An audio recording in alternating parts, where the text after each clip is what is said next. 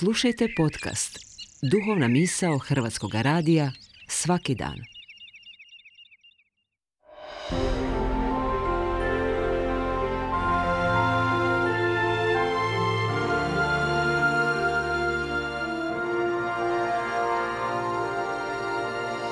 Duhovna misao. Urednica je Blaženka Jančić.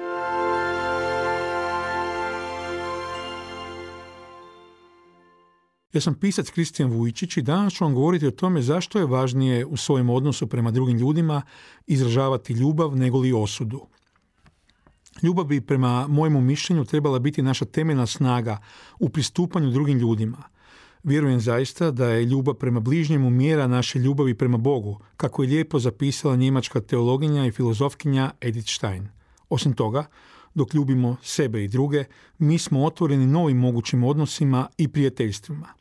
S druge strane, kada god sudimo negativno o nekoj osobi ili situaciji, mi se zatvaramo u sebe i odlazimo s onu stranu ljubavi prema Bogu i bližnjemu.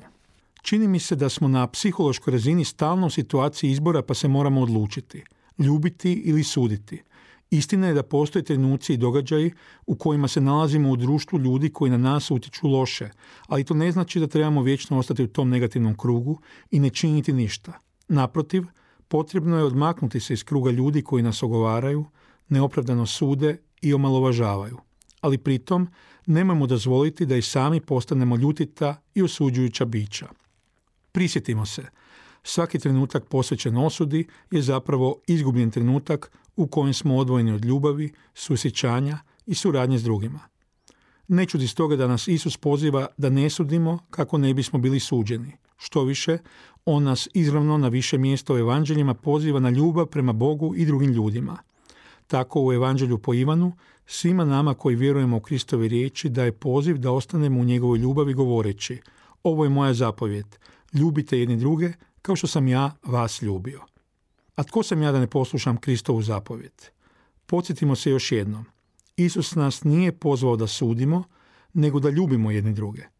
Čini mi se da i sam Papa Franjo, vrhovni poglavar katoličke crkve, često naglašava upravo tu Kristovu poruku.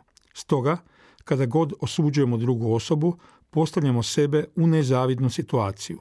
Biramo između Kristove etike ljubavi, prihvaćanja i uvažavanja s jedne strane i ljudskoga, odviše ljudskog isključivanja i odbacivanja drugih i drugčijih koji nam nameće svijet s druge strane. Ako je istina da je ljubav jedina prava potvrda o autentičnosti našeg kršćanskog života, otvorimo se jedni prema drugima, zaboravimo na osudu i smjelo koračajmo Božim putem, poštujući njegovu misa o ljubavi, prijateljstvu i međusobnom prihvaćanju i suživotu.